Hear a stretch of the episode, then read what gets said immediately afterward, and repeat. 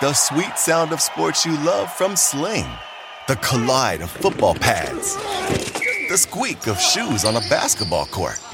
The crack of the bat on a home run. The slice of skates cutting across the ice. But what about this one? That's the sound of all the sports you love, all at once. Starting at $40 a month. Experience it all live with Sling. Sling. At Bet365, we don't do ordinary. We believe that every sport should be epic. Every basket, every game, every point, every play. From the moments that are legendary to the ones that fly under the radar. Whether it's a three pointer at the buzzer to tie the game or a player that goes two for two at the foul line. Whatever the sport, whatever the moment. It's never ordinary at Bet365. 21 plus only. Must be present in Virginia. If you or someone you know has a gambling problem and wants help, call 1 800 Gambler. Terms and conditions apply.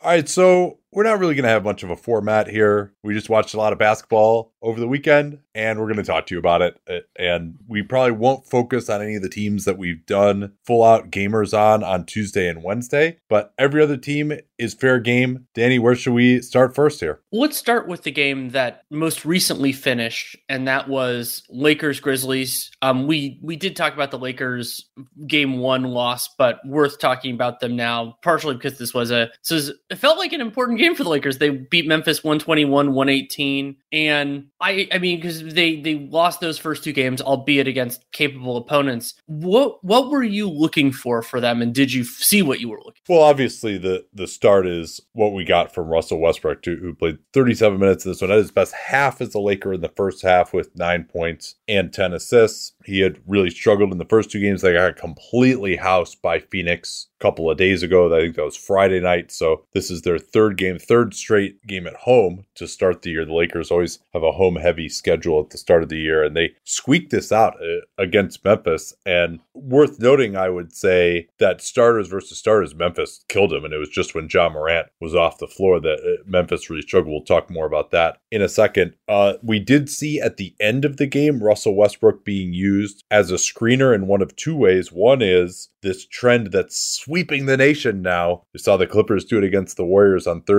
of a downhill attacking type of guard being guarded by the opposition's worst defender. In this case, it was Morant guarding Westbrook, setting the screen for your big wing, of course, LeBron, and then slipping to the basket and getting that four on three, attacking the basket with a guy who has dribbling skills, is athletic enough to finish, but also can set up shooters or, or set someone up on the drive. So they got a really nice play out of that. Westbrook set up an Anthony Davis dunk. Then they also had the screen action out of the corner that they love to run, going back to LeBron's days in in Cleveland, they would run this for Kevin Love. Now they run it for Anthony Davis with LeBron at the elbow with Westbrook screening for him. That initial action is not that effective because Westbrook doesn't need to be guarded if his man just helps out on Davis cutting towards the rim. But then they float out of that into a LeBron Davis pick and roll. Um, so you know they're trying to find some ways to involve Westbrook. I mentioned uh, again in crunch time against Golden State, he was basically never touched the ball, so looked a little bit better there. But in the overall numbers for Westbrook, were still pretty atrocious. Yeah, I mean, 13 points on 15 shots. You want to call it 17 shooting possessions because he split four free throws.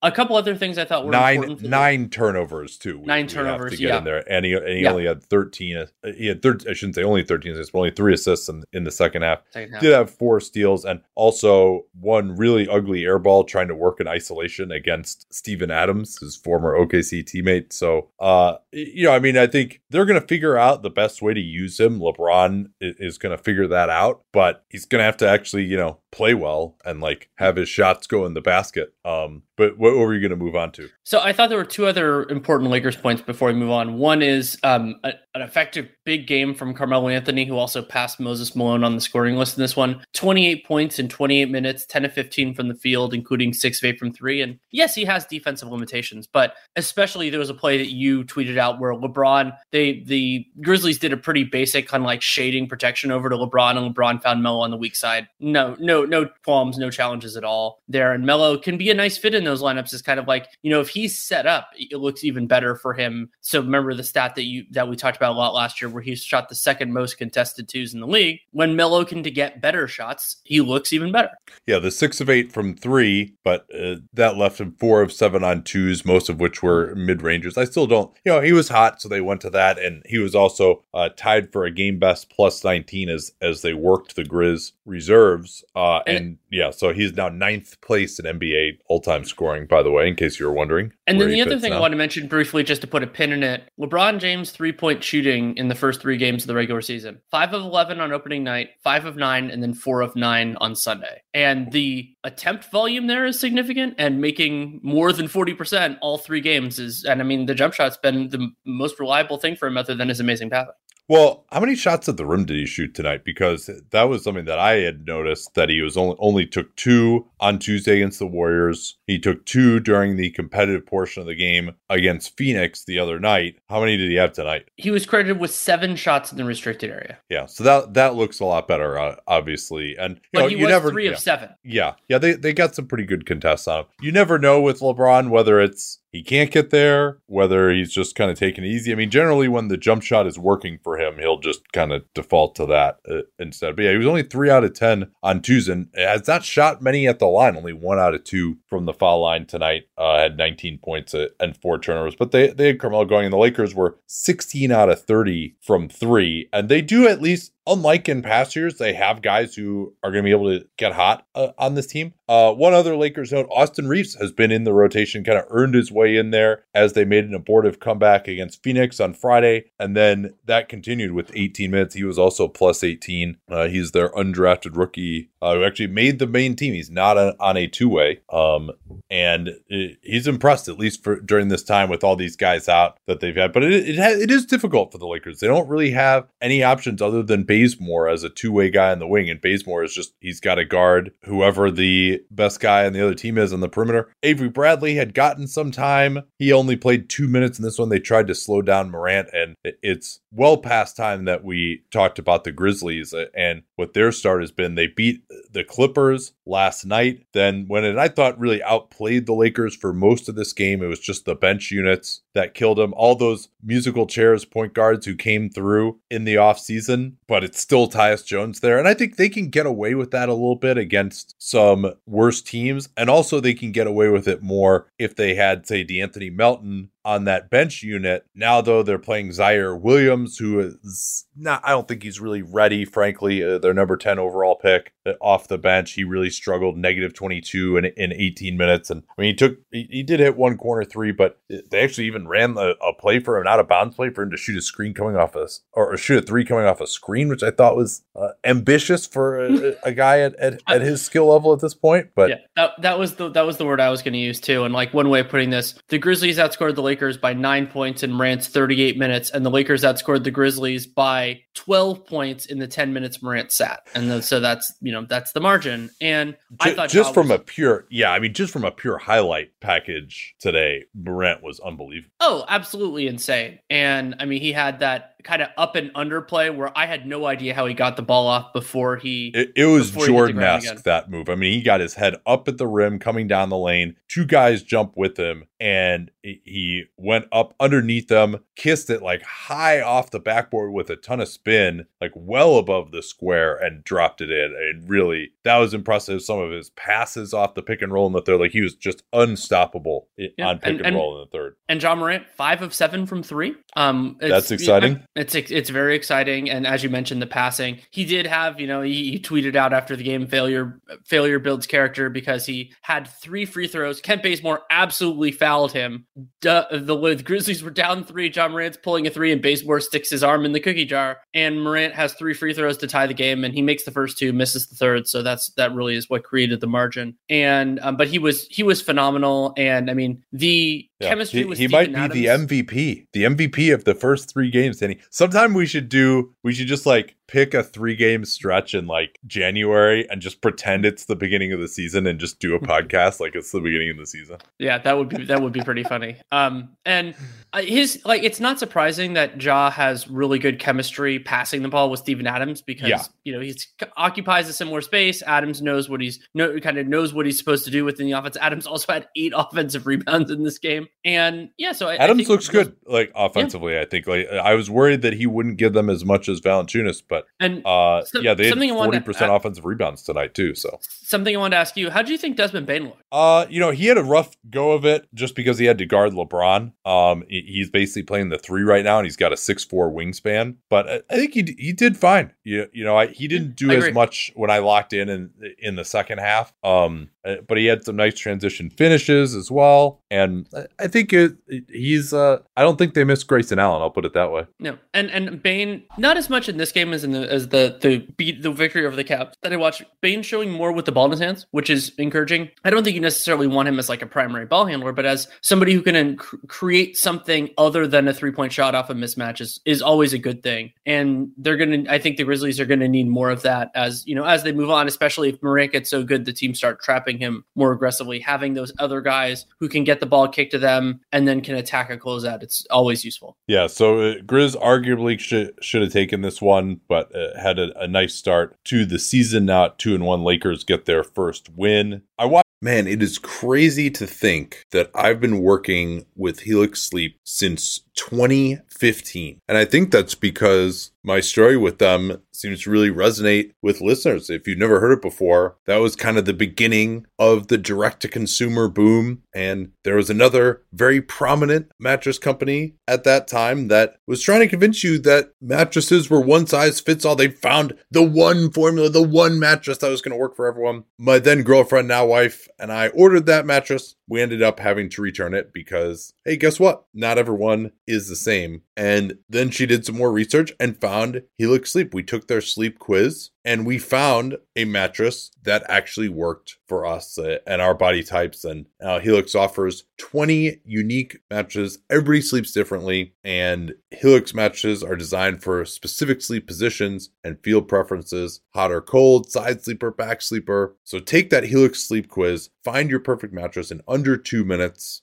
and it's shipped straight to your door free of charge. It's no risk because you really need to sleep on the mattress in your own home. You're like, well, how should I order this if I can't sleep? I'm like, yeah, you're not going to learn anything by going to the mattress store and sleeping on the mattress where do I take my shoes off? Do I leave my shoes on, but then my feet kind of hang off the bed because I don't want to put my shoes on the bed? And is it weird that I'm laying here for more than 30 seconds? You can't tell anything under those circumstances. You might as well just order it, get it sent to your house, get that 100 night trial. They're 10 to 15 year warranty, depending on the model. And there's never been a better time to try a Helix Sleep mattress because they are offering 20% off all mattress orders and two free pillows for our listeners at helixsleep.com slash capspace. Easy to slash capspace. We talk about all the time here on the program. That's helixsleep.com slash capspace. This is their best offer yet. I can attest to that since I've been working with them for nine years. And it won't last long with Helix. Better sleep starts now. Don't forget that slash capspace URL to let them know that you came from us. Anyone who's seen our YouTube videos knows that I don't wear formal stuff all the time. So when it's time to dress up rather than dress down, I highly recommend Indochino. They were the official outfitter of my wedding. I got my tux from there. All my groomsmen got their sport jackets from there as well. I felt really good about having them be the outfitter of my wedding because all my groomsmen were going to get stuff that they could continue to wear that fit them perfectly. Because when you go somewhere else, you're not going to get something that's made for you. So why not measure yourself in 10 minutes or visit a showroom rather than feeling like you're wearing somebody else's suit that they tried and failed to tailor for you. And not only does Indochino have the suits that made them famous, but now they've got everything. Blazers, pants, womenswear, outerwear, designed and made for you. Hundreds of high quality fabrics to choose from European wools, linen, cottons, tons of colors, tons of patterns. You can customize things like the lapel, the vents, the pockets, and you'll get a piece that is personalized for you in fit and style. Level up your game with Indochino. Go to Indochino.com. Use the code CAPSPACE, remember CAPSPACE. We talk all the time here on the program to get 10% off any purchase of $399 or more. That's 10% off at Indochino, I-N-D-O-C-H-I-N-O, Indochino.com. And don't forget that CAPSPACE code to let them know that you came from us. Watched Oklahoma City and Philly earlier. It was OKC's best showing of the season.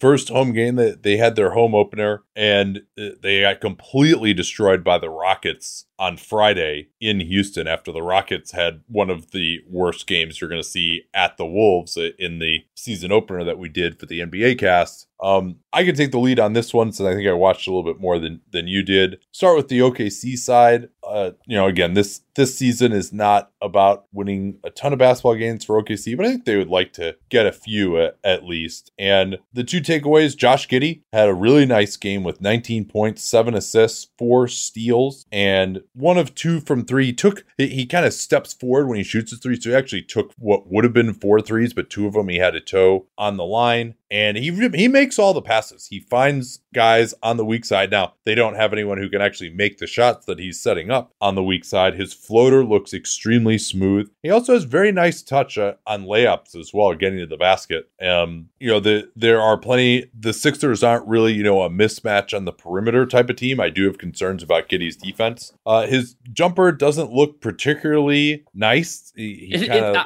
the word the word I would use to describe it is stiff. Like I don't know, like yeah. just there was it, it's it's a little bit he, he's working on it, but it's it's yeah. and but but he, he, is taking them when he's open, which I think right. is, is, important. You know, and I think he's taking even a couple off the dribble. Um, but you know he's he really has a nice handle for his size. Like like the idea of playing him at point guard at his size is not at all ridiculous. Like he really, both from a passing and a dribbling standpoint, it, it looks pretty good. And it, he'll need to find some other ways to score, obviously, uh, as well. But he's mostly doing it in transition. But he's going to have, he's going to have plenty of chances, that's for sure, uh, this year. And I think that'll be a really good thing for him. Well, and a, a, real problem for OKC, granted, they're not trying to win games right now, but as Sam Presti is building out this roster, you know, moving forward, their starting five has had major problems shooting the ball. So in, in, in the in the Sixers loss, the starting five was a combined three for 18 on threes. And it was a similar story. I think I brought this up in the Jazz game. The starting five was a combined three for 20. And then against OKC, they were four. Or against four Houston, for, you mean? Against Houston, they were four for 17 or something like that. And it's like, I mean, Shai will have better shooting nights than he did in this one. Um, he was one, he, Shai was one for six from three in this one. I think he was like oh for he was one for seven against Utah. But like when you know offenses are an ecosystem and you have to figure all these things out. And especially if Giddey is going to take some time, then it becomes even more paramount to have spacing at the other positions. And I think some of these guys can be better than they've been, but it is what like once you start slotting more mandatories into the starting five, if Giddey is good enough to get there, it you start to piece these things together. Well, and really the position, you know, Lu Dort, hopefully he'll start to come around a little bit on his three pointer. I'm still not a huge believer in it yet. And Giddey is going to play, but uh, Darius Bazley, to me, his poor development on his three point shot, which actually looked kind of good in the bubble, uh, is really a concern. He was 0 for 4 tonight. I don't think any of his misses were close. And that's a spot that it's looking like he still has NBA athleticism, but it's kind of looking like that spot in their long term future is going to need to be upgraded, that they're not going to be really able to think about him as like a future starter. Like he just hasn't shown enough there yet. And and just he can't play that position and continue to be under 30% from three, particularly with some of the other. I mean, they're they're always going to need a center, and Shai's going to be on the ball. Giddey's not going to be a great shooter. Dort's not a great shooter. They're going to get other guys in here, obviously, eventually. But uh, I mean, it was very notable how much better the offense looked with Mike Muscala out there. Muscala had three of four from three, and uh, did have four fouls uh, going up against uh, Zoldine, the team that, that he got Tyrese Maxey for. And we can, because he hit that three in the bubble, that meant that Philly got that pick from OKC in the Jerami Grant trade. But uh, Maxey did not have a good game in this one. 0 4 from three, not shooting a ton of them. He had he did have 14 points, but it's four of 13 from the field and only two assists also really struggled to guard Shai Gilgeous-Alexander. Shai was uh, showed a lot of explosiveness and was getting into the lane and really killing the Sixers uh, during the third quarter in particular. So uh, OKC was doing a good job of not guarding Maxey uh, as well. Uh, meanwhile, Seth Curry went off. He had 23 points in the first quarter, finished with 28. It kind of well, happens to him a lot. And I believe that's the second most points scored in at least a first quarter this year. And the number one is his brother when Steph had 25 against the Clippers. Yes, yes. So we'll, we'll talk a little bit about that game later on here. Joel 33 minutes, 8 of 15. They were basically anytime he even caught the ball in anything approximating a post up, even like 18 feet from the basket on the left side of the floor, they would send the double team and he was just throwing passes to the weak side. Sixers got up a lot of threes, finished 17 out of 41. Curry was was getting some open ones. Also, Joel had six assists and three blocks. Uh, Bazley tried him in the first quarter, and he got his dunk attempt rejected as hard as anyone I think has ever rejected a dunk attempt. Like usually, you know, you kind of because the guy's uh reaching back and trying to dunk it hard, like it'll just kind of get stuffed and go down. Like Joel spiked the dunk attempt like he would just shot it in the air. Um, so Sixers don't didn't have Shake Milton available. Uh, they don't have their other ostensible point guard uh, available either. That's probably we'll probably talk about that on Monday. Um, when, when we get to the oh, news. One other stray note yeah. on the Sixers, not from this game. I went a little bit. I went a little bit crazy in the game that the Sixers eventually lost to the Brooklyn Nets. I didn't watch the whole thing, but in the beginning part of it, Danny Green had two pull up threes in transition. I'm just like, where the hell is this coming from? And then those were the only two two three pointers he made the entire game. Yeah, yeah, but Danny Green still a pretty pretty valuable player. Oh yeah, crazy, crazily enough. Uh, and then the last two more things about them: Andre Drummond was out uh, with an ankle sprain. I mentioned Milton is out. So the backup point guard was Furkan Korkmaz, and the Sixers reserves. This is how bad OKC's reserves are. That their five man bench unit of Korkmaz, Isaiah Joe, Thybulle, Georges Niang, and Paul Reed was well into the positive. But then when OKC started pressuring up, they put Dort on Korkmaz, and Korkmaz couldn't even get the ball closer than 40 feet from the basket. Uh, and uh, Sixers also really struggled in lineups with Niang at center to just keep uh, OKC out of the lane. And similarly, OKC's rim protection is really, really lacking. That they're maybe the worst rim protecting team in the league. Uh, but I think that's all I got on the Sixers and Thunder so far. Let's go to a game we saw in person a little bit earlier in the week. Uh, the reason that we the reason that we didn't do a gamer on I believe that was Thursday was because Clippers Warriors, and we won't focus as much on the Warriors because we've talked about them a fair amount with the gamer that we did on Tuesday. Um, Curry did have that crazy 25 point quarter, and then the Warriors beat the Kings in another fun game on Sunday night. But instead, let's talk about the Clippers. And you already mentioned it, but the revelation of that game, beyond the reminder that these spacing versions of the Clippers are so hard to defend, was one of the ways they were really hard to defend was using Eric Bledsoe as the screener. Yeah, he Curry was guarding him. They involved with Paul George, course. Ty Lue has dealt with playing against Stephen Curry on both ends of the floor, maybe more than any other coach has. And Bledsoe looked great, slipping out of those screens early, getting downhill. It, it had a really nice game, even hit a three early on, missed a critical critical one late. But Bledsoe, I mean, th- that was the Clippers' debut, and I didn't see them their second game uh, against Memphis, but he looked like he might be the latest uh, one of these Clippers rejuvenation projects, uh, going back to Reggie Jackson and Nicolas Batum and you know maybe he just mailed it in uh he maybe he uh didn't want to be there.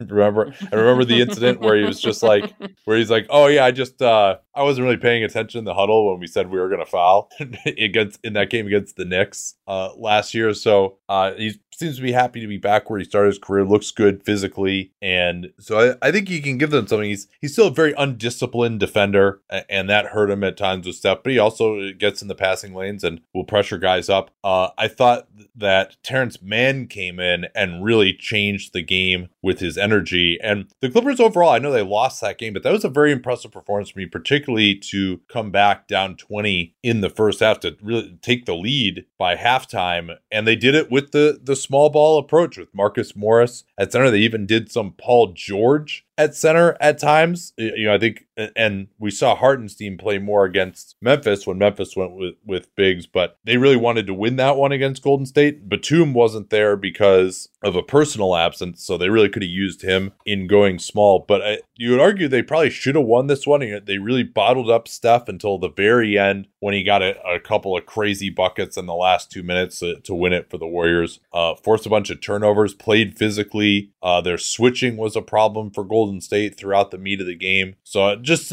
seeing them go to that, I, we wonder how many times they're going to go to that top gear with small units the way they did in the playoffs. But I think they can still be very effective when they do.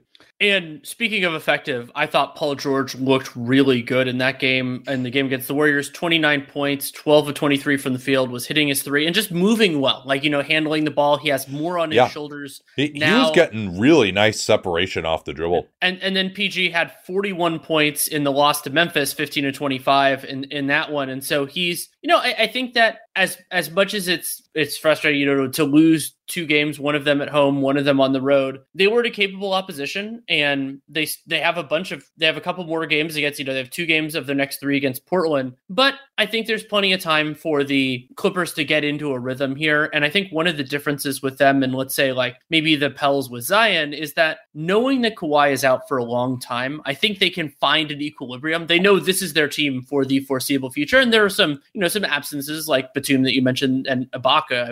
I'm sure they'd love to have him. But I think this is like when I saw them in person, they looked like a playoff team to me. Not like a top four seed, but a team that will give give bad teams a rough go of it and that can fight and you know win some games against capable opposition. Yeah, and I would say just from the Golden State side of the ledger, they beat Sacramento to go to 3 0 tonight. Andre Iguodala looks really good to me. I think that was a takeaway. He missed tonight with a sore hip. He had a, a weird fall, was able to finish the game, but he's supposed to be back uh, maybe as soon as their game against OKC, although I don't know why they would bother, frankly. And Nemanja Bjelica was a revelation against the Lakers, as we talked about, but I actually like him playing better against bigger lineups because, you know, he's not a great defender in any event, but he actually has some decent length. Like he'll try some verticality, he can rebound okay. Where it really falls apart for him, he's a small ball center option, but it really falls apart for him when he's playing in space against other small units. He was had to be taken out against the Clippers. They had to go more to the Juan Toscano Anderson look. Uh, and and it was nice to see against the Clippers that Steph Curry, Draymond Green, Andre Iguodala closing the game out with, like old times. And good to know that Klay Thompson hopefully will be back uh, with that soon. Also, Jordan Poole uh, bounced back a little bit today against the Kings, but he got completely taken out of the game. Uh, yeah,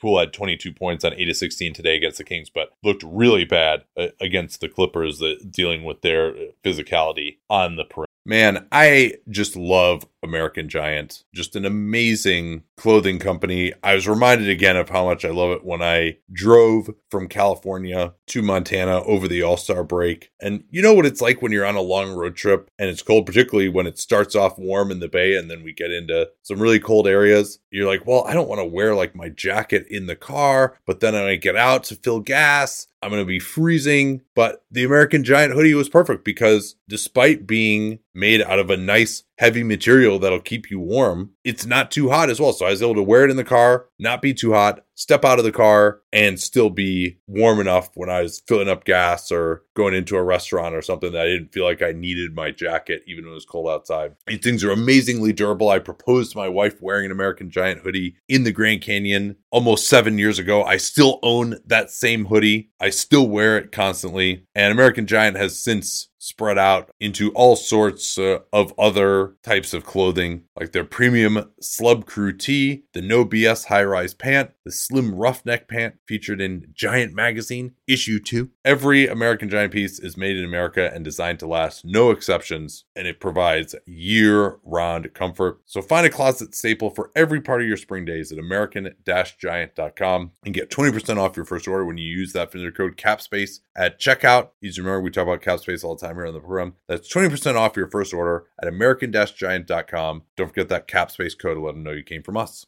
Better. So I want to jump to um, what was to me one of the more surprising results on Saturday. The the Trailblazers just handled the Phoenix Suns f- final margin 134-105 and I watched it after the fact, you know, watched you know, we've been watching video the next day and I didn't see, you know, so I'll kind of focus on the Portland part of this at first. Um I didn't see too much from the Suns that made me think like, "Oh, there's something really wrong here." But the Blazers offense looked fantastic. CJ McCollum had a dominant performance. And it was surprising to me that uh, in a lot of the kind of more base alignments, the Suns were putting Booker on CJ and they were putting CP on one of the like the three or the four. And then they because Bridges on Dame, yeah, like that, no no problem there. And so CJ was just lighting whoever they had on him up, including when it was a, a, one of the defenders that I think of more highly. Nurkic gave Ayton some trouble at some moments in time. And then we also got to see a little bit of Larry Nance Jr. at center. The reason was funny. It's it's a process thing that um I just disagree with Chauncey Billups. Zeller, who played totally fine in Nurkic's stead, he got a fourth foul. And so Billups pulled him and had Nance at center, which I actually, you know, like I support that. I think Nance should play center more often. But it doesn't really matter if your bench players get in foul trouble because you're not planning on them finishing the game. Brad Stevens, I think, as a coach, is the, the coach that I got this the closest to what I consider right. And so, but if the Blazers and, and Dame had he picked his spots, I thought that his drive his drive game looked very good against the Suns, which is interesting because of because you know eight and stuff. And then playing Dennis Smith Jr. He had he had 15 minutes though. A fair amount of that was in garbage time. When they played Smith and Simons together, there were a couple stretches where Billups did that. Simons being on the ball less, I thought helps. It helps him get into the right mind frame because I just think he's not that good of a creator for other people. And so, yeah, if he's a scorer, he's all right. And so I thought that the like it was a good example of how the Blazers can win a lot of games just because their offense can be so dominant. But I didn't walk away from it thinking, oh, Portland's so much better than Phoenix. Like Portland's a world beater, though they did play very well. And then the other important thing to mention Blazers is that Norm Powell, who I thought actually looked great in his first quarter stretch, he might have been the best player on the floor for the Blazers in the early going. He suffered a knee injury, and um, Woj tweeted that the Blazers are thankful that it's not more severe. It is currently being described as left patellar tendinopathy, and so we'll have to keep an eye on that. He's already been ruled out for Monday. Probably going to keep him out for a bit, but not thankfully as long as they fear. A couple of things uh, that I would note from this, and, and, I only watched a little bit of this one, but the Blazers getting out in transition, not yes. something that they are known for. 21 fast break points. You know that they're probably stingy uh, on those and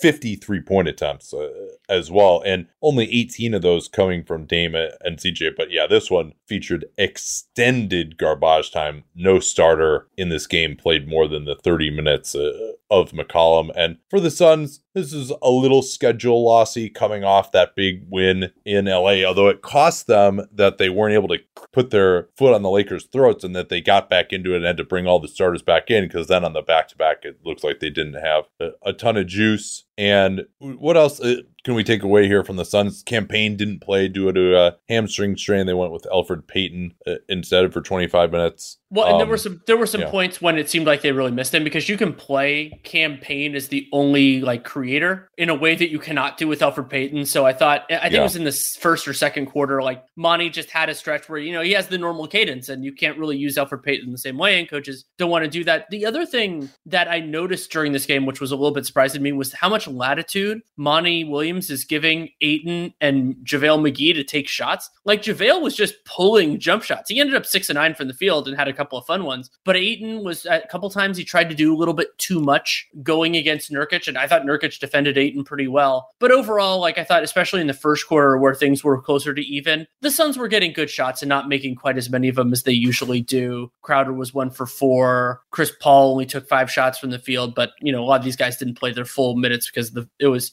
it was so gross. So I think the the Suns being one and two right now isn't. I don't think of that as any anything severe. I'm sure they would have would have loved to have won this game, and then they had that loss to the Nuggets on opening night or on on their opening night, and um, so I, I think that I think that they're complete they're completely fine. I didn't see anything that really worried me. Yeah, and they've had a tough schedule so far. They've played yes. uh, three other contenders in the West to start the season. Where do you want to go next here? Let's go. Um, let's go to the Jazz. I, I I'm um so the the Jazz have played. You know they they absolutely stomped the they stomped the Thunder. Um, and I mean it, it correct me if I'm wrong, but it just kind of seems like at this point, I mean, they've only had two, they've only played two games, and they, they, I thought they, you know, they did a good job against both of them. Um, what do you think of the game against Sac? Yeah, so David Locke is, was talking about this at the start of the year that one of the big questions for the Jazz is going to be what happens when teams go small against them uh, with no center. And after Richaun Holmes fouled out. There was a dominant stretch by Rudy Gobert in from about the seven to the three minute mark of the fourth quarter where he was going crazy, getting every contested defensive rebound, running the floor hard, getting a dunk there, getting offensive rebounds, walling off the rim. It was really a, an extremely impressive stretch as the Jazz built their lead. And then he fouled out Richaun Holmes fighting on the offensive glass. Uh, Holmes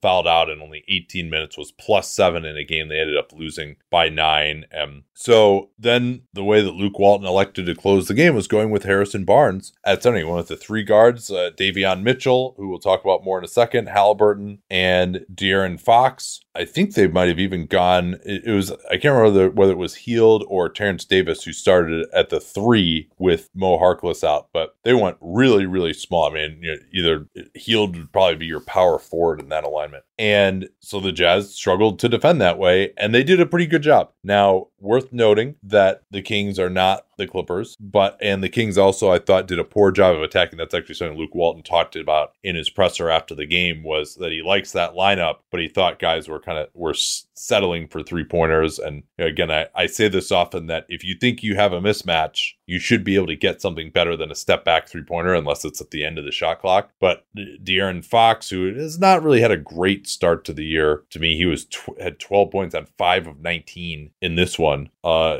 he wasn't able to get to the rim. He missed one layup in there. Um, I think it was Haliburton went for a step back. So they did they did not shoot the ball well at all from three in this game, eight out of 36, but they were taking a lot of just one on one outside shots, not getting to the basket. So that was disappointing for the Kings, but not disappointing so far has been the defensive play of Davion Mitchell, which has been as advertised. Yeah, and Davion Mitchell has had a lot of tough assignments in the early going for the Sacramento Kings. In that one, you know, primary matchup against Donovan Mitchell, and then on Sunday, Stephen Curry, and then on Wednesday, Damon CJ. And defensively, he has looked, I mean, off night has looked like the real deal, just like he did in Summer League. Yeah, and one of the things that's just you, he almost never gets beaten to a spot. And the thing that's crazy is a lot of these guys who are pretty quick, if they go hard one direction and they get beaten to a spot, generally, if they go back the other direction, either with a spin move or a crossover, they'll have the guy beaten because it's such an impossible effort even to cut a guy off once. But Mitchell somehow, like, it's not only that his feet are incredibly quick, which they are, but it's also his anticipation of just knowing that, like, he he's almost seeing it a move ahead. He knows he's going to get to the spot the first time, and so he's already in his mind kind of planning what he's what the guy's going to do after he already beats him to the spot. It's really really impressive. Uh, he also he's not like so unbelievable getting over screens. You know, good screeners can get them. pretty much. Good screeners can get pretty much anyone unless you're switching in today's NBA. But you have to actually lay the wood on a screen to get him off there because you know a lot of times you'll see now where guys will just run up and then slip out of a screen, particularly if it's a small setting the screen, and just enough confusion. The guy, the def- the guy guarding the screener, maybe calling it out. You see the guy out of your peripheral vision, and then the guy's able to just uh, the guy on the ball is able to just attack and turn the corner like there was a screener there, even when there wasn't, just because it it kind of distracted the defender enough with the threat of a screen. That's not going to work on Davion Mitchell. Like you, if you don't make contact, you're not getting anything. And you know, Donovan Mitchell started to do a little bit better later on, but eh, and you know, Davion's not like Superman. It is possible to score on him, but if you're stuck in the late clock against Davion and you're trying to create a step back, like that's not going to work because he is just going to get into you all the time. Like if you're going to beat him, he you have to go all the way to the basket and you better go hard. And maybe you'll be a little bit out of control and sometimes even he'll cut you off there. You know, you got a jump ball off of Donovan Mitchell on those plays. Mitchell ended up getting his revenge and having a, a pretty nice game overall, though he did most of his damage from three. But he had five turnovers and Davion had four steals. It was really impressive. He finally got it going today against the Warriors on the offensive end. I didn't see exactly how it was he did that. He I think he only had two buckets in his first two games. He has a lot of speed off the dribble in a straight line, but it, it doesn't really have a lot of craft once he actually gets into the lane. But he could just hit spot ups,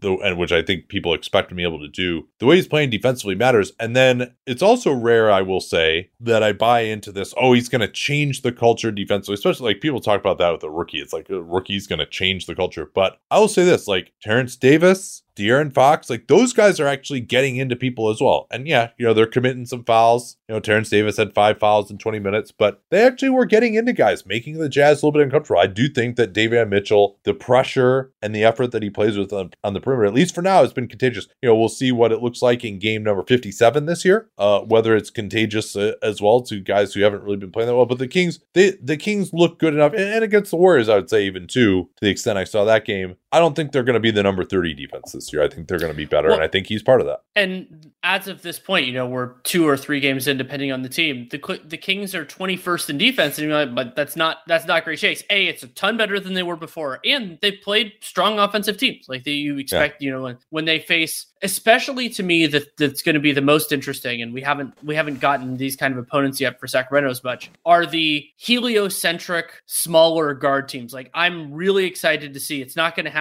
for a long time. They don't play them until January. But Kings Hawks like, how does it work when you just put Mitchell on Trae? I mean, they'll probably do a lot with screening. Like, that's probably the way you do it. But like, those sorts of opponents are going to be absolutely fascinating to watch from this perspective. And yeah, I, have been interested to see to see where the Kings where they where they go from here. But I would say, yeah, I mean, the early the early signs are pretty positive. Yeah, Harrison Barnes is off to a great start to the year. He's probably been their best offensive player. And then uh, from the Jazz standpoint, uh, Joe Ingles got ejected in this game five minutes in, so we didn't get to see him. And of course, Rudy Gay is out with an injury as well. And so that's made their bench unit work a little bit more poorly uh, than normal. Uh, although Hassan Whiteside was still uh, end up being plus 18 in this one. But at the start of the fourth, the Kings went on a, a nice little run. And this was actually with Gobert out there. But is that that legendary bench unit from last year with Conley, Ingles wasn't available in this one. Gobert out there, and then Clarkson and Georges Niang. Niang, of course, is in Philadelphia now, but they had to play Trent Forrest some, and he can't shoot it at all. Um, and they don't really have like a great stretch four option. They had to go with Eric Paschall, who was one of two from three, but he's not the threat that someone like Niang is. So I do think that once they get Gay back and they get Ingles playing well, that they should be able to get back to that of just crushing teams at the start of the second and fourth quarter. But because they don't have that great stretch four right now,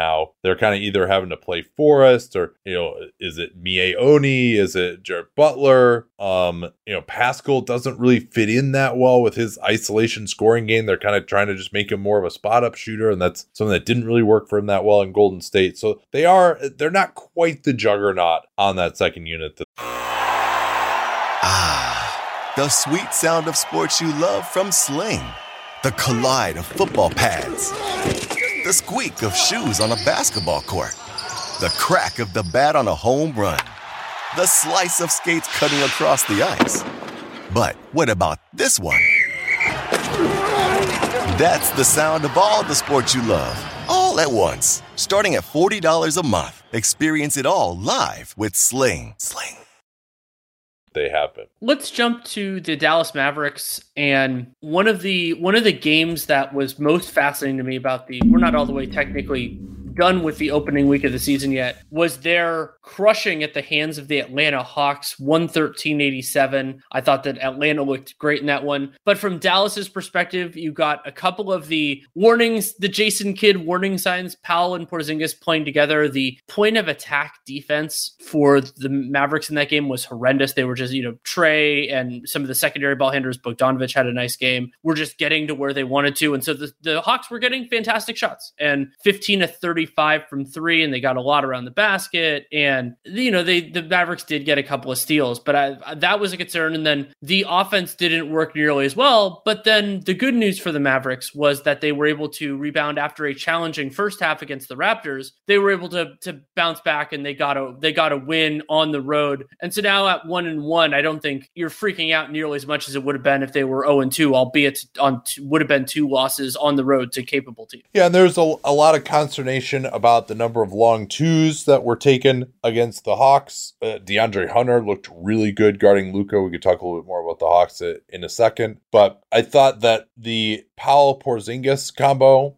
did not look very good, and they they went away from that in large part against Toronto. Now Toronto is going to be a unique team to play against it as well. They're pretty small, um, you know, and we'll we'll probably talk about a little bit more about them tomorrow because uh, I want to get into Scottie Barnes a, a little bit, uh, who's had a really nice start to the year. But yeah, for Dallas, I'm you know, there's a lot of consternation. They're taking too many mid rangers, and you know the Porzingis off the dribble stuff and like letting him be the unicorn and all that. You know, I'm not like he looks fine to me. You know, uh, how does he look to you? Does he look better than last year? Just the way he's moving. Physically, I think he looks better. Uh, I still wonder about his place within it, and like there were times, especially like the game I watched more closely was the uh, was the Hawks one, where like they wanted him further out on the floor, and I mean you can run different defensive approaches. But like one of my big concerns about Jason Kidd was that on Milwaukee, he didn't really tailor his approach to his personnel. And like, granted, Porzingis was not the greatest rim protector last year, but historically, you know, he's a six foot three dude. He's been one of the league's better contesters. Seven, seven, three, seven, seven three. three, seven three. And I, so I, I think that you know he's moving better than last year, but not better enough. And so I thought there were times that that was a challenge. And it's also playing with less spacing. You know, so we're talking about kind of the the roster construction and, and configurations, it just gets harder for a lot of things to work. But I thought that you know if we're talking just purely physically, I thought he looked I thought he looked fine. Yeah, I didn't uh, really care for their approach defensively against Ugh. the Trae Young pick and rolls. Uh, it, it sound like you might want to elaborate on that a little No, I'll let, I'll let you take the lead. I already I already ran, went on a rant on this once already, so I'm, I'm yeah, so uh, they just they had Porzingis kind of up to the level of the ball, and he's just too slow for that. I mean, it seemed like they're kind of trying to have him have him catch, uh, you know, so not like trap, but just like keep him in front and provide a little pl- pressure. But Trae's just too good of a passer for that. Like if you, as the big, if you let one of those bigs, either Capela or Collins, whoever's setting the screen, get behind you, it's just going to be an immediate alley. Like he's just too good of a passer for that. So I didn't really care for that approach. And KP, you know, they're able to go around him eh, at that level as well. Trae's able to split some screens. It wasn't like a dominating Trae scoring performance, but to me, I think you know, it's again, especially if you're playing two bigs, to just try to wall off the rim a little bit more uh, would make more sense uh, to me. Um, I don't know. Did Did you have anything else that you wanted to add to it on that? Well, I mean, and it was also creating a lot of looks on the weak side too. That was how Hunter Right. got a couple of shots, and Yeah, um, because they they had to bring guys in from the weak side because the Right. big was up at the level of the screen. exactly, and so that was that was creating looks. John Col- uh, so um, well, we can switch a little bit to the Hawks. I I really like John Collins' game overall. I thought that he hit a couple of threes. You know, like he he. This is this came has come up a couple of times over the about last couple of years, but like. Collins defensively, I don't think he ever really got all the center stuff, but he just offensively became a power forward. You know, like he can space the floor a little bit, he can do all these other things, but he also had a really nice short roll alley oop to Clint Capela. And it's just like, oh wow, like he can he can make this pass. It was it was a nice read. Trae was Trae was wonderful as a distributor. Shot didn't fall all the time, and it was also a reminder of what Bojan Bogdanovic can bring to to the team where he doesn't have to be the primary ball handler. This can be the Trae Young show a lot, but Bogdanovic can hit open shots. He can also attack mismatches and kind of give them some stability. And the Hawks against the Mavericks, like they didn't even have the benefit of of Lou Williams, who was unavailable, and so they were kind of going to some of these weird lineups. And some of those shots were sopped up by Cam Reddish just shooting basically anytime he had an opportunity. And at Oh, times yeah. it looked pretty good. At times you're like just like, oh my god, how are you taking this shot? It looked He, You know, he looked bit- really bouncy to me. I thought that Yes. that was the uh, you know I, he looked like a little more explosive at the basket than I recalled on, on a couple of transition finishes, and, and he got hot later on. He took some really bad shots. They went they went to an all bench unit at the end of the first, which I didn't think was that great. Uh, Gallo also was out in, in this one, so that makes it even less tenable to to go for that. Um, you know, and so no no Collins or Capela. You know, Gorgui Dieng is the center because Okongwu was out for a while still with this shoulder issue. So I didn't really care that much. You know, I, I thought they do better when they stagger Bogdanovic in there uh, as well. But you know, they, they gave Cam Reddish a little bit of runway. Um, I thought uh DeAndre Hunter was very good on Luka uh, because Yes. they weren't really switching him off as well. There's one play where which got some traction where he Luka tried to snake around the pick and roll and then work into a step back, and Hunter came through and blocked his step back, which almost never happens. Um, I could do without the DeAndre Hunter long twos. I mean, it looks smooth, but is it really is it really necessary for him to like pump fake and step into a contested long two off the dribble? I just I it doesn't seem likely that he's ever going to be good enough to take that shot. Like I, I realize and have it be a good idea. I realize they want him to explore the studio space, and he is kind of this big wing archetype. But uh, you know, there was another couple of times he tried to take Luka one on one, and Luka just stoned him. Luka actually moves his feet pretty well defensively. You know, if he's trying to guard Kawhi, it's not going to go that well. But against someone like Hunter, if that sort of guy tries him, usually he usually uh, is able to cut him off. Um, but yeah, I mean Hunter is playing well enough, and hopefully he can stay healthy this year. But we'll, we'll talk about New Orleans in a second. The value of that trade, we really hated it uh, with the Hawks moving up to number four for DeAndre Hunter. But looking at what came after him in that 2019 draft, at this point, and we'll combine that with the value of wings too. Like if he can stick yeah. as a starter and potentially like a higher end starter, like yeah, yeah. I mean, the Pels drafting Jaxson Hayes number eight as part of that deal doesn't doesn't help much, but and Nickeil Alexander Walker has, has looked solid so far. Well, and, and, and, the Hawks had you know the not the bounce back. I don't know what the reverse of that would be after they the the ripple of beating the Mavericks in their opener and their home opener, and then they lose to the Cavs. I didn't get to watch much of that game. They lost the Cavs on Saturday, but they have time to get right because the Hawks' next two games are against Detroit and the Zion-less Pelicans. So as long as they can handle business there, I don't think they'll think they'll dwell too much on the Cavs loss. One more note on Dallas: uh, Maxi Kleber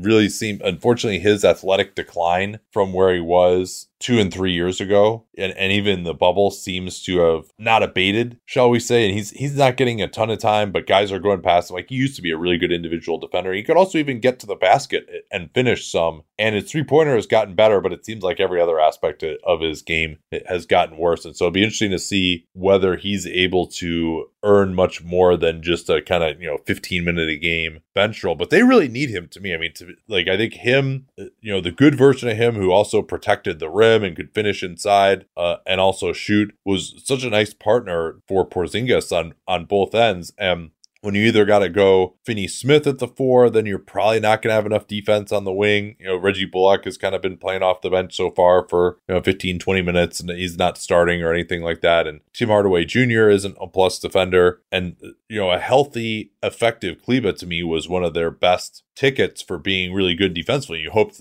last year with him and Porzingis protecting the rim, and then they got Josh Richardson that they could maybe work into being a pretty good defense. That didn't end up happening, and so uh, that would really be a shame. Uh, Kleber at least got paid, and he's still a solid player, but I don't know if he's going to be someone who I'm going to be talking about as one of the most underrated players in the NBA anymore. The way he looks physically right now. One other stray Mavericks note, not rigidly related to their play on the floor. Um, if you have not yet listened to it, I thought that Bob Voulgaris' interview with Pablo Torre, which was ESPN Daily on Thursday because it coincided with the Mavs opener, was a really interesting and I, I eye opening might be a little bit strong for those of us who followed the business really closely, but it was his perspective and kind of everything going back to that explosive athletic piece from earlier in the year and his perspective on it. And for me, it was, you know, some of it was the, you know, clearing of the air of all that type of stuff, but also getting a sense of at least what it was like to be in the Mavericks front office, whether that was representative of other front offices is, you know, something that he can't speak to and something that, you know, neither, neither of us can either. But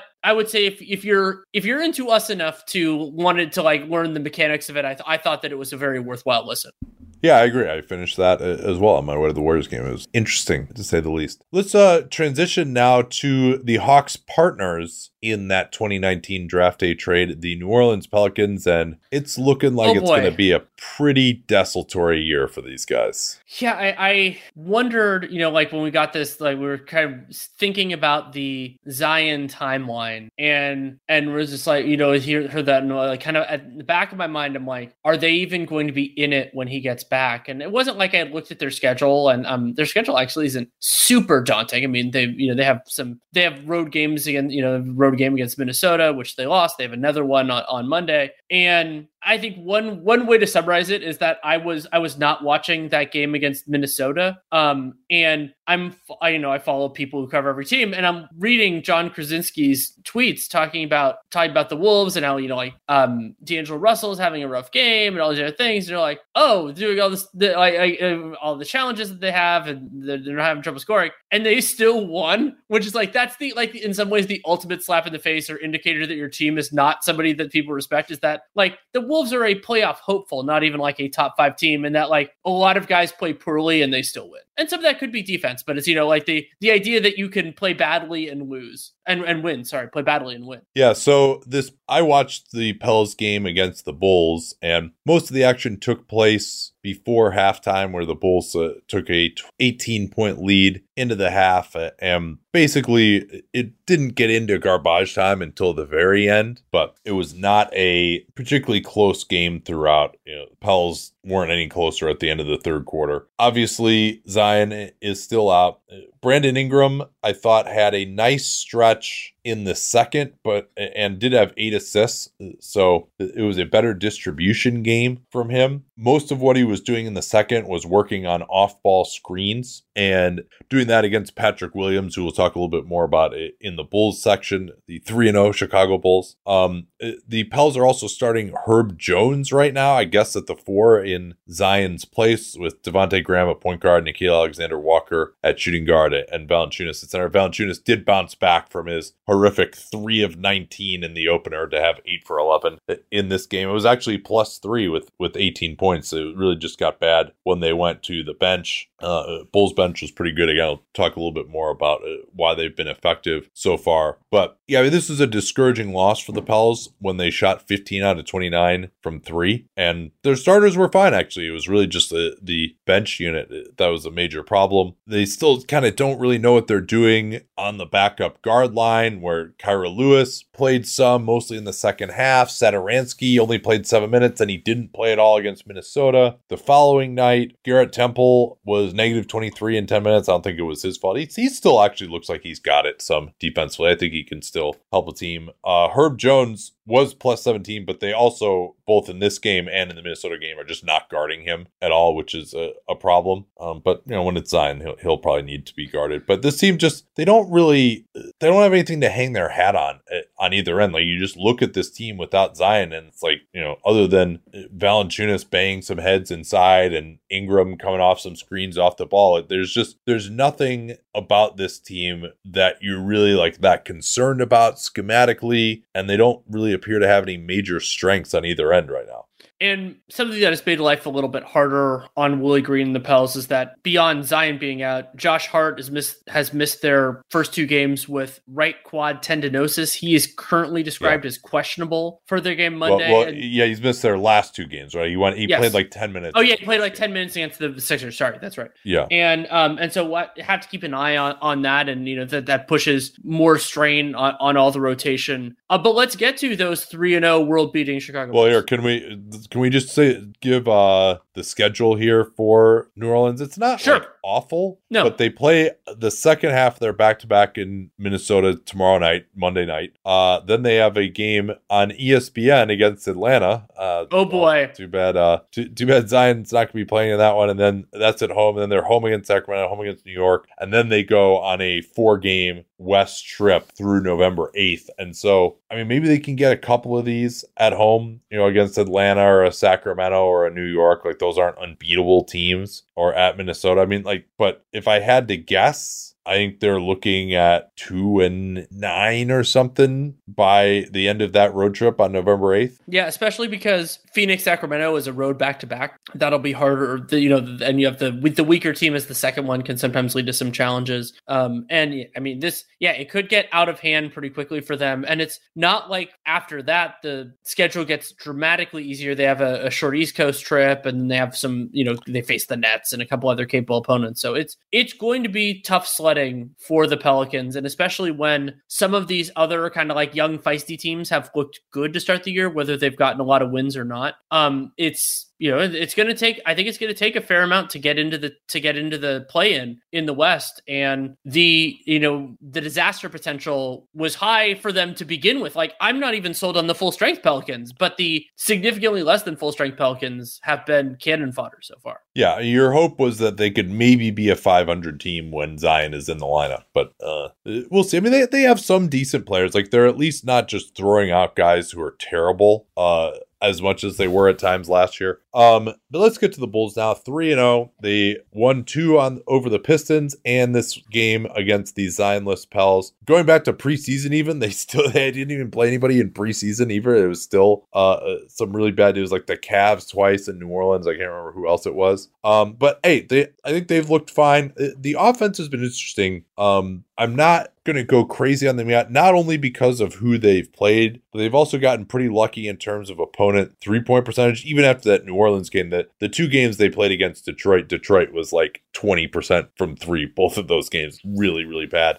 Uh, the Bulls themselves have also shot 41% from three, but their location e, e field goal percentage is 11th on offense, which is solid, uh, and then 22nd uh, on defense so far, but there really hasn't been a team that uh, has been able to really put stress on the way that they want to defend. And there's a couple of things that I've noted. One is that whoever DeRozan is guarding, they're not switching with him because they don't want to get into a bad matchup. And so th- that could be interesting, but they're trying to hide him, obviously, on the worst offensive player for the other team on the perimeter. Lonzo Ball has looked really good. He had 17 and 10 uh, against his old team. Uh, he's shooting on the move now from three was three of eight from downtown, uh, and actually was a triple double for Lonzo Ball, I, sh- I, should say. So just so everyone knows that he had a good game. Vooch has kind of struggled. He's got a four of eleven and a seven of twenty one under his belt so far. Uh, Zach LaVine had two awesome games, one against the Pels and that game against Detroit in the opener, where he was eleven to seventeen from the field. Then he came back to earth a little bit in the Detroit game. That was a total blowout last night on, on Saturday. But the rotations, I think, for these guys are, are really interesting. I can talk about that unless you, you had any observations no, I, will I'll, I'll, let you. I'll let you go there. That's fine. Um, so off the bench is very interesting. They are playing Alize Johnson, Troy Brown Jr., and Javonte Green. No Tony Bradley, no Derrick Jones Jr. We thought that those would be their backup four and five, and those guys only played in garbage time against the Pels. Tony Bradley was injured a lot of camp, but so they're going with Alize Johnson, or or also even sometimes they'll go with Patrick Williams as the backup five as well. Johnson, you'll remember him for his time with the Pacers, and he also spent spent some time with Brooklyn, but seeing him in summer league, he's about six six, but just an incredible rebounder for his side. He actually said uh, warned Bulls fans' hearts by saying he was watching Dennis Rodman tape in camp, and so he's been solid as, a backup center. And Javonte Green has really been a res- revelation, I should say, with his athleticism. He he could be a decent fit at times with Vucevic when he's out there with Vuce as well. He's dunking everything around the rim. And so they go to this second group that's got Troy Brown Jr., who who is pretty athletic and hustles. Alex Caruso will be out there with those guys a lot. They do stagger DeRozan and LaVine, but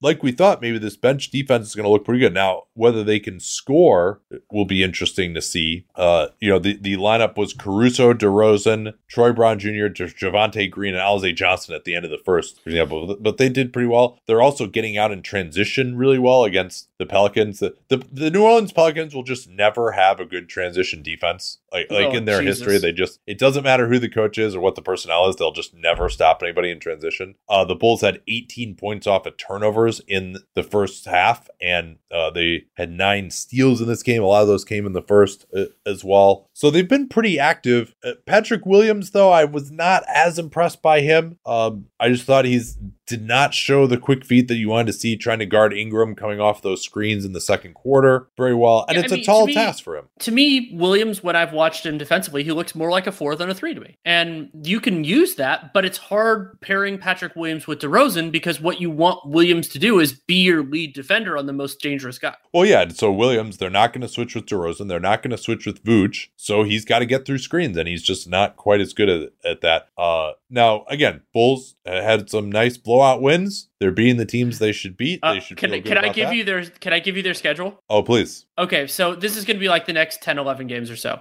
Toronto, Knicks, Jazz, then Boston, Philly, Philly, and then things get fun. Nets, Mavs, and then they go on their West Coast road trip. Warriors, Clippers, Lakers, Blazers, Nuggets. So not many bad teams in that bunch. Yeah, we'll have we'll have a pretty good idea uh, on these guys, I think. And uh, and I'm open to the idea that they're going to be better than we thought. It's just that we don't. We, I don't think we have the information on that yet because they handled three yeah. limited teams. Yeah, uh, but and their defense has been relatively good overall. I'm still I'm not necessarily buying it. Or we could get into a situation with that second unit where they're really offensively limited uh, as well. But none of the teams they've played in either preseason or regular season so far have had the ability to exploit that yet. But hey, I mean, just being 3 and 0 for the Bulls, you got to be happy about that. Where do you want to go next here?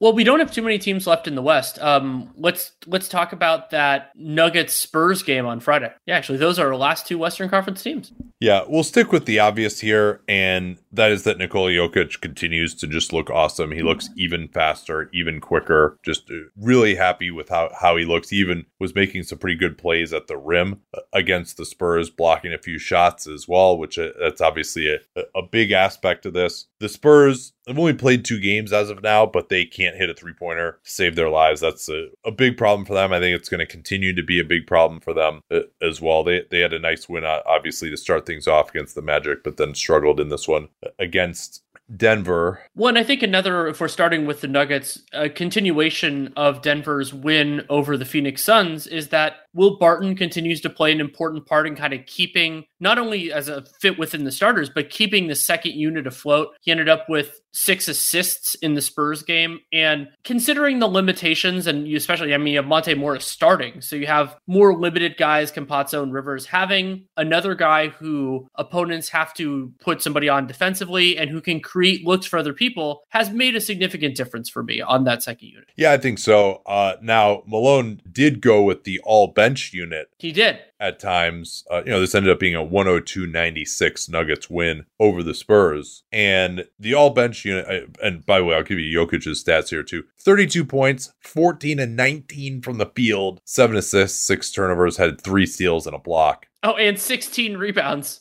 Yeah, yeah, five offensive boards uh, as well. And worth noting here that Jakob Poeltl did have four fouls, but was plus 15. And this Nuggets bench unit, it seems like that's going to be a little bit of a struggle session. They because they went Malone went with an all bench unit that got the Spurs back into it, and then they brought Jokic back in, and he kind of took took care of things in the end, uh, along with Barton. But JaMychal and Jeff Green, Campazzo Rivers, and PJ Dozier as a five man bench unit. I mean that that just that just has no chance. Like you got mean, you need to have yeah. Barton in that lineup, which they did against the Suns and it worked well. And then when they went away from that, it, it you know, and I think Malone like the regular season is for experimentation. You can try it out, but the there isn't much of a theory. I mean, because you need you need guys that can create advantages, and those are all capable basketball players. But you need certain elements. There, there are more guys that are play finishers than play creators, and so especially, I mean, I've been a believer in San Antonio's defense for a while now. Even their backups, like they can handle they can handle limited cap- limited creators. Yeah. So whether it's Barton, but I mean, your hope was, hey, Michael Porter Jr. Maybe he can spread his wings a little bit. Two straight stinkers, really. Seven points, three of ten. Only played 27 minutes, had four fouls, and I thought it was pretty telling that in the fourth quarter he was being guarded by Doug McDermott and tried Doug McDermott one on one a couple of times and couldn't get past him and get a good shot. That was uh, that was a little bit concerning to me. Uh, and so there is. Uh, I talked about this with Morris of like how Michael Porter Jr. is going to take the next step and boost that usage rate up, maybe even at the expense of that great efficiency that he had last year. But it doesn't seem like Mike Malone is really trying to feature him, or Michael Malone, as he likes to be called now, is really trying to feature him that much. Like there are games where Monte Morris and Will Barton are taking more shots than him.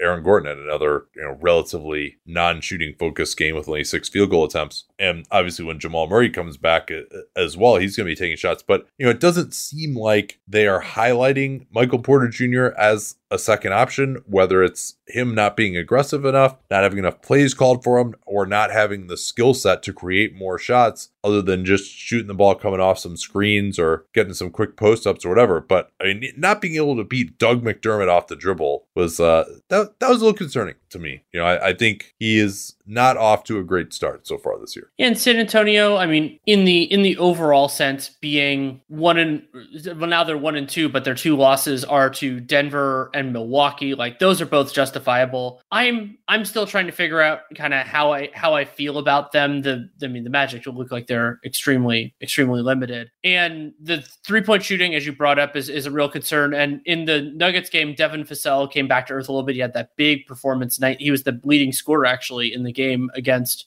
Orlando, but then he had a relatively quiet game against the Nuggets, and then only had four points in 19 minutes against the Bucks. So we'll have to keep an eye. I, I, I like Vassell. I think that he can bring something to this team, but they're going to need they're going to need more shooting performances. And we brought up the the the, the limitations of the other guys. This is a crazy stat from their game against the Bucks Doug McDermott was 7 of 11 from 3. The rest of the team was 3 of 28. Yeah. Yeah. Well, that's why they're shooting like 26% from 3 as a team. And Derrick White's been getting them up there. I think he'll he'll start hitting at least some, you know, but is it going to be 39% or 33% for him? It is an interesting question. Keldon Johnson doesn't really want to shoot threes right now. He was 12 of 18 against the Nuggets and he was actually 4 of 5 from mid-range interestingly. Uh and you know, had a number of headlong rushes towards the back at, basket as he will. He's, he's getting a little bit better of a floater game with 6 of 8 actually from floater range in that one. Anything else we got to hit uh, with the Spurs here as we're kind of doing finishing up this little survey? No, I think that's about I think that's about all I have for them. Let, let me see if I got anything in my notes real quick. Um, I mean, my curiosity of Jakob Poeltl, so with the assists, it was a weird thing that he, or surprising to me that he had a bunch in the Magic game. He didn't, he had very little against the Nuggets, but he did have six against the Bucks. I want to keep, I, that's something I want to watch more as I keep an eye on the Spurs over the next few weeks. Yeah, another interesting thing, I mentioned that five man bench group. The Spurs went with,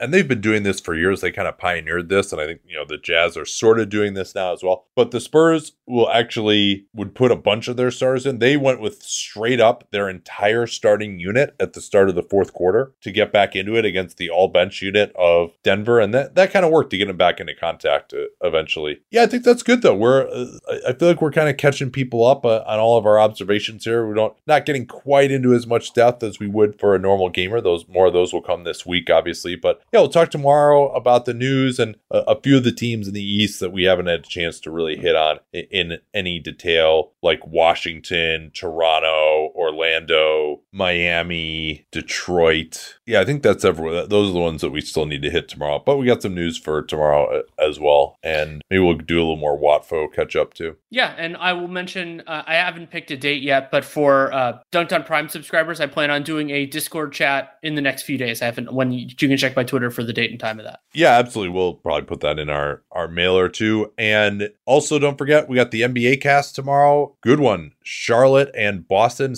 7 Eastern, 4 Pacific. That's free. And for those of you on the free feed, you, and you can get that for free on League Pass. You go just go on NBA.com. It's on NBA League Pass digital. You just click on the watch link for that, and you'll see Nate Duncan and Danny Leroux underneath yeah. there. So we'll actually be calling the game. Um, what were you gonna say? No, no, I was gonna say we'll be on Mondays for the rest of the year. We did do that Wednesday because League Pass opening night is one of our favorites. But Monday, you could expect for us to be there every Monday. Yeah, we also got the live mailbag pod as well. That's at six Eastern, three Pacific on Tuesdays. We're doing that now on Twitter Spaces, so super easy to find that. You already have the app. You don't even have to download anything. All right, we will talk to y'all tomorrow. Till then. At Bet365, we don't do ordinary. We believe that every sport should be epic. Every goal, every game, every point, every play. From the moments that are legendary to the ones that fly under the radar. Whether it's a game-winning goal in the final seconds of overtime or a shot on the goal in the first period. Whatever the sport, whatever the moment. It's never ordinary at Bet365. 21 plus only. Must be present in Virginia. If you or someone you know has a gambling problem and wants help, call 1-800-GAMBLER. Terms and conditions apply.